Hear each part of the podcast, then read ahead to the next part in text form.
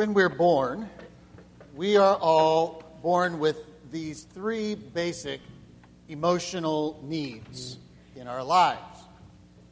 We're born with this need to be loved, a need to belong, and a need to be brave. When I first came across that research data, I'll be honest with you, it gave me pause. Now, I already knew, and I believed firmly in the first two aspects that we have this need to be loved, to be loved deeply and to understand God's love, and to be loved by others around us. I believe deeply, and I've spent most of my ministry years banking on that need to connect. I believe that we need to be deeply connected to people in our lives. We need that connection to survive in this world and for our faith to survive in this world. What gave me pause was that third thought that we have this emotional need to be brave. So I thought a lot about it. I puzzled on it. And I began to realize that throughout Scripture, God talks a lot about that emotional need. He's done it since the beginning of time. It's one of the most common commands in Scripture, in fact. Jesus said it to his disciples nearly two dozen times. He said, Don't be afraid. He said it in a variety of circumstances. He said it in situations that were dangerous, even terrifying. He simply looked at these 12 men and said, Hey, do not be afraid. Now, I look at the number of times he had to say it to those 12 ordinary guys, and I find some solace in that. Find comfort in knowing that Jesus didn't just say it to them once. They struggled to get over fear. Because I don't know anybody, I don't know anybody that doesn't struggle with fear. Maybe it's a fear about the future, a fear about relationships, a fear about experiencing pain or sadness or loss. Maybe it's a fear they're going to make the wrong decision in some situation they're facing. For some, it's a fear of being vulnerable or fear of hurting people. And I know some people who struggle with the fear every single day that they're just not going to be their best self. Large or small, our fears eat away at us and at our faith in God. We know it's true.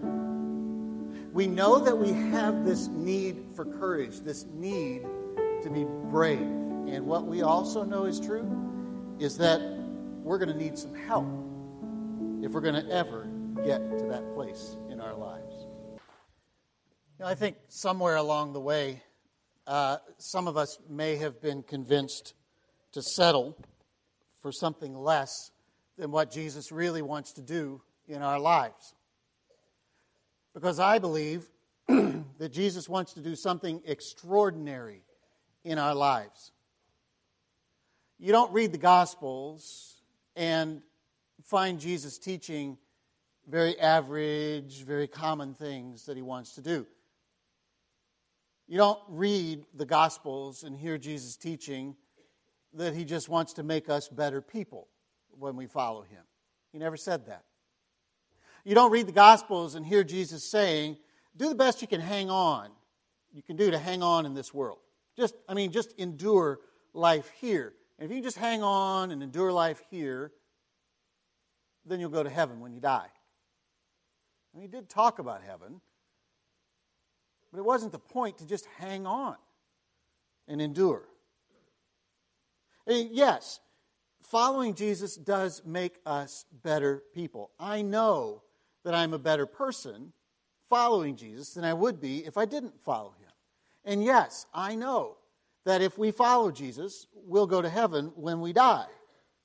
But I think what Jesus has in mind for us as we follow him is so much more extraordinary, so much bigger, so much better than that. When Jesus said, Follow me, I think he planned something extraordinary for our lives.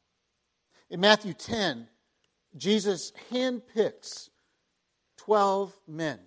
He would call them his disciples, his inner circle, the ones he would entrust his his message and his ministry to after he returned to heaven.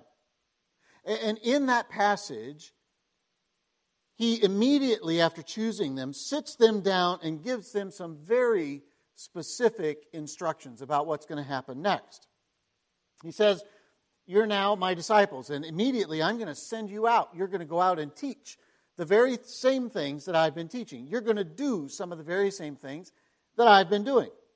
I'm going to empower you to do them. And here's where you're going to go. And here's how long you're going to stay. Here's what you're going to pack to take with you. And here's how many changes of clothes you're going to take. I mean, he got that detailed in his instructions to them. And then he surprises them, I think, with a section that we're going to look at this morning. And in it, Jesus describes to his disciples one of the extraordinary things that God wanted to do in their lives and in ours. And it involves one of those three basic emotional needs we're born with. A need God is going to meet in our lives. Our need to be brave, to quit living in fear. Immediately after he selects the 12, Jesus says to them, I'm going to send you out like sheep among wolves. If you ever wondered where that saying came from, it's right here in Matthew 10. Jesus says, I'm going to send you out like sheep among wolves. Therefore, be as shrewd as snakes and as innocent as doves. Kind of lets you know there's some trouble coming for these 12 right away, doesn't it? Sets the tone for everything else Jesus is going to say. He says, Be on your guard. You will be handed over to the local councils and will be flogged in the synagogue. Nice little rhyming there. And as cute as the rhyming sounds, whatever those guys were doing at that point, you know, they might have been doodling in the sand with their toes. They might have been staring off at the crowd, going, Look, we're important. We're the 12 that were chosen out of the hundreds that were listening. We were the 12. All of a sudden, Jesus says that, and he's got their attention. Because they don't expect that right now. Right now, Jesus and all of his close followers are very popular. Thousands of people follow Jesus everywhere he goes. Jesus is saying, This whole thing, it's about to change. You're going to be flogged in the synagogue. I, I just like saying it. Uh, and when you were flogged, people died from that. At the very least, if you managed to survive it, it left permanent scars on your body.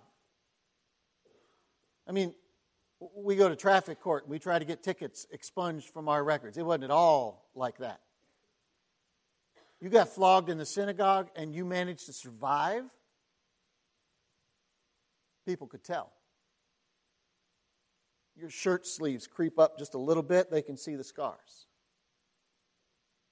Go to the beach, take your shirt off, they see the scars. They know you've been in trouble. You're marked for life. Jesus goes on and says, On my account, you're going to be brought before governors and kings to be witnesses to them and to the Gentiles, those people you've hated all your life. You're going to tell my story to them. And it happened. You read the book of Acts and you see where the disciples were hauled in front of political leaders and were put on trial.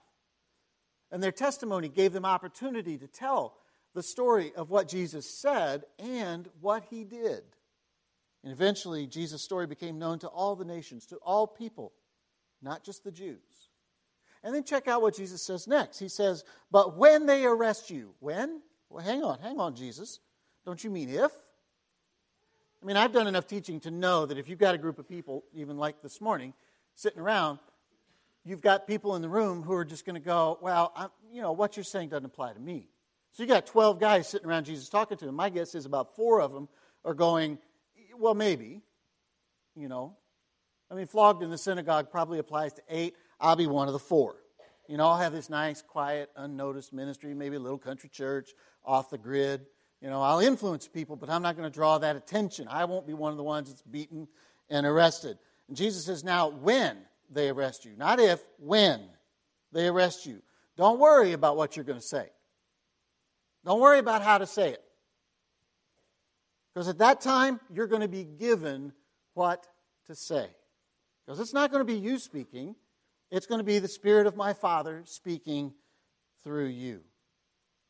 The Bible doesn't tell us what the disciples were thinking at that point. We don't have any idea, but I have a clue what I would be thinking at that point. I've just been recruited by Jesus to be in the inner circle. And I'm thinking, if I'm arrested, I'm not going to want words to say. I'm going to want to get out of jail free card. That's the first thing I want to ask God for. I don't want to stand in front of kings and governors because they kill people in that era. They don't listen to a lot of arguments. They just go, just get rid of him. He's a trouble causer. I can feel the tension rising in these 12 men.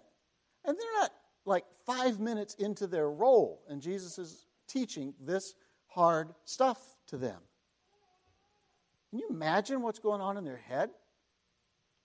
I mean, Jesus starts to pick, and in their hearts they're going, I want this. I want to be one of the ones that Jesus pours his life into. They were excited when Jesus called their name. They could not have imagined the stuff he was about to say. So let me get this right, Jesus. I'm going to go out, I'm going to do all of this good stuff. People like us now, that's going to change. Not everybody's going to like us. Some of them are going to arrest us. Some of us are some of them are going to put us on trial. And in the middle of all of that, God's involved, right? Okay. Our Heavenly Father is going to be so involved, He's going to give us the words to say. Cool, got it. I understand. Question If God's going to be that involved, is it possible He could get us unarrested? Is it possible, maybe, just, just asking, maybe, could he like prevent that whole thing in the first place, be that involved on the front end instead of waiting until we're arrested? Is it possible? I mean, I know you're telling me not to worry because God's involved, but that's not exactly how I'd like God to be involved. Ever been there with God? I know you're involved, but that's not how I want you to be involved. I want you like this, not this. I think that's how I would have felt. Jesus then spreads it out a little broader than the 12 to help them understand they're not being singled out. He says at that point, brother's going to betray brother to death, and father his child, and children will rebel against their parents and have them put to death. If you read church history, you find that happened. Being a Christian got ugly and dangerous really quick. All throughout the first century, family members betrayed other family members who were following Jesus. They turned them into the Roman government where they were beaten, tortured, and killed. And then Jesus summarizes. He says, You, the 12 of you, are going to be hated by everyone because of me. Jesus is saying, Hang on, because the tide is eventually going to turn. People love me now. People are going to love you now, but hang on. You read the next few verses for yourself, but Jesus just basically is building the tension for them. He says, Here are all the bad things that are going to happen to you. And then Jesus says to the 12, and he says to us, after building up all the bad things that are going to happen, he looks at them and he says, Do not be afraid. What? Do not be afraid. Really? Do not be afraid of those who can kill the body but can't kill the soul. Do not be afraid. Rather, be afraid of the one who can destroy both soul and body in hell. Now, wait a minute, Jesus. All this horrible stuff's going to happen. We go to trial, we get beaten within an inch of our lives. Everybody's turning against us. And in the middle of that, you're saying, don't be afraid. In the middle of this context, Jesus introduces for the very first time to the 12 a teaching he's going to come back to over and over again, all throughout the Gospels. And once you see it, you can't miss it. It's kind of like Where's Waldo? You read the Gospels now, you'll see this every time. And the good news is the Gospels didn't, the, the disciples didn't fully grasp this teaching immediately. They weren't just sitting there and go, huh, okay, I can do that. Got it. Wrote it down. Got it, Jesus. What's next? Anything else? Don't be afraid. You know, Peter wasn't sitting in the back and didn't take out this little band of leather and some stamps and go, WWJD. Make his little bracelet. That wasn't where that was created. You know? Jesus wouldn't be afraid. I won't be. He didn't take out a bracelet and make no fear. You know? That wasn't where that was created either. Sounded better in my head. Um, they struggled with this. Two dozen times in Scripture, Jesus goes on to tell them, Don't be afraid, don't be afraid. I think Jesus could see it because he goes on to say, Aren't two sparrows, two sparrows, worthless birds? No economic value in Jesus' day. Two sparrows. Aren't two sparrows sold for a penny? The lowest value coin in the Roman economy. Same thing today, right? How many times you walk by a penny and you don't even pick it up? Unless, I mean, of course, unless it's heads up, and then that's good luck, right? Two sparrows are so worthless, they're sold for a penny, which is a worthless coin practically. And yet, not one of them falls to the ground outside your Father's care. Even the very hairs on your head are all numbered. That's how much God cares for you. So don't be afraid. But Jesus, you just said we're going to be arrested. I know. Jesus, you just said we're going to be beat. I know. Jesus, you just. I know. I know. Don't be afraid. Because you're worth more than many sparrows. Last week we talked about the fact that God has us all on this spiritual journey. He's taking us from here, wherever we started, to there. And there is always someplace good. It's one of the promises of Scripture that runs from Old Testament all the way through the New Testament. In Matthew 10, Jesus is teaching us, as he teaches the disciples, that God wants to take us to a place in our faith in Him that is so big, so strong, where we feel so secure in our Father's love that even in the middle of circumstances, even when those circumstances are horrible, even when it may appear that God has forgotten us, we can hear Him whisper, I'm with you. Don't be afraid. And we trust Him. when we reach that point, how does that impact our lives? How would it change the decisions we make every single day? How would being there change that appearance in court you have tomorrow? How would it change how you deal with that boss who constantly asks you to do things that are inappropriate or unlegal or illegal? How would it change that family struggle that you've got? How would it change us if we were absolutely confident that God is protecting our soul and we had no fear for what anyone could do to us in this life, if we had that kind of bravery, that kind of courage, that kind of faith, what would we do? Jesus says, I want you to follow me. Because when you follow me, one passage of Scripture, one decision, one day at a time, I'm going to take you there. Not to a place of denial, not to a place where our lives are perfect and there aren't any problems or struggles. Not to a place where we figure out this magic code in Christianity and we can get God to do everything that we want Him to do. That doesn't exist.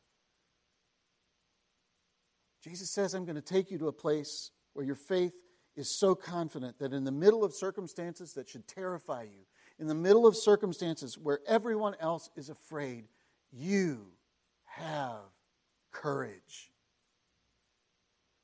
because you trust God. Jesus said, Follow me, and I'll teach you not to be afraid when it seems like there's a lot to fear. Follow me. Ever met anybody like that? With that kind of faith, that kind of bravery? They are simply amazing people. The world around them can be falling apart. Their attitude? Eh, let's just wait and see. Let's see what God's up to in this situation. You look at him and go, What? Hey, this didn't surprise God. He knew it was going to happen. We just have to trust Him and see what happens. I'll be honest. When I first met people like that, I was tempted to think they were just in denial.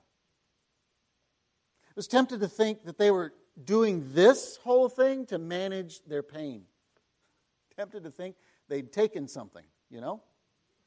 Or maybe they should take something.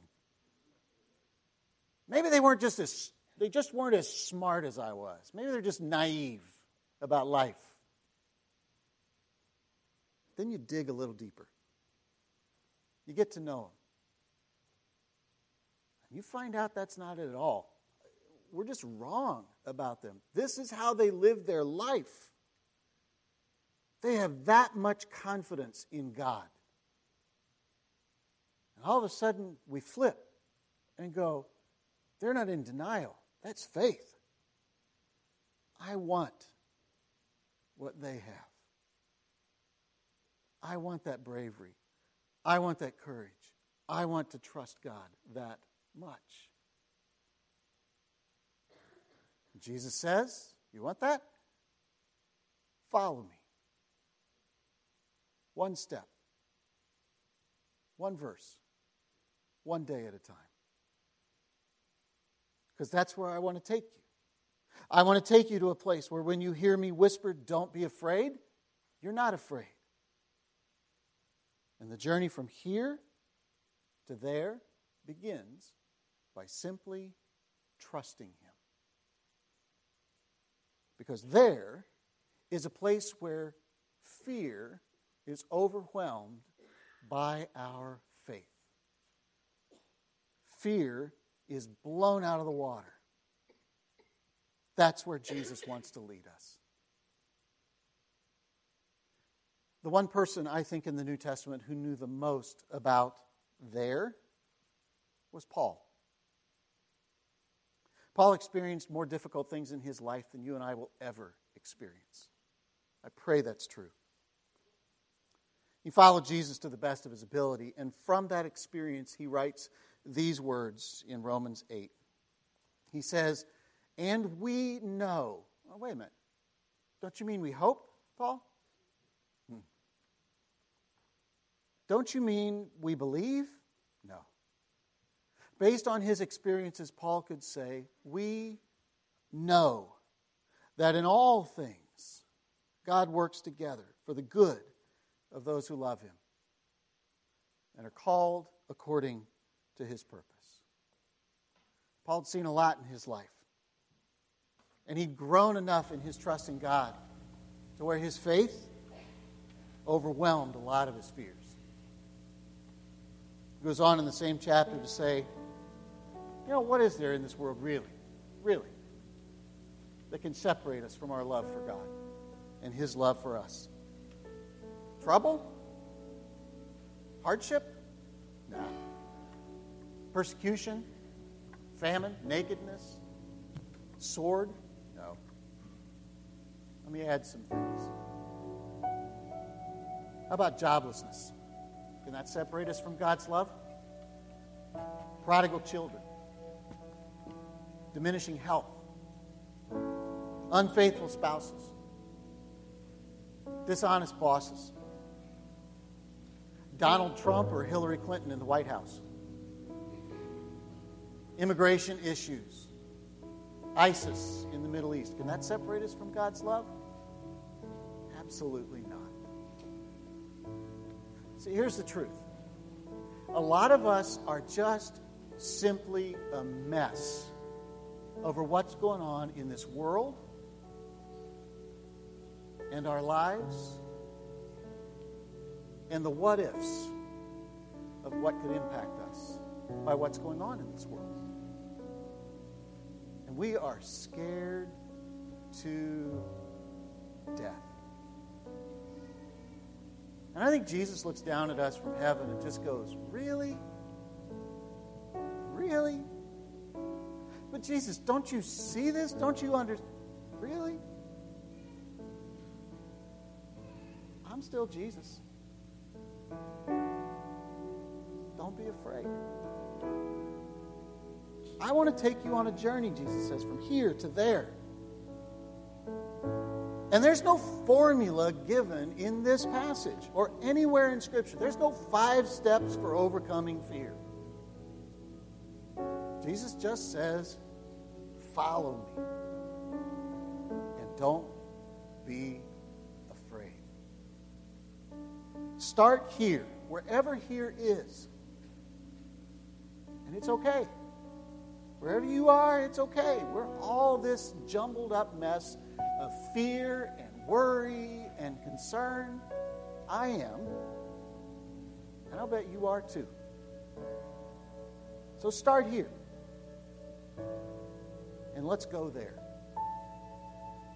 Let's go to a place where Jesus' love can remove all of our fear.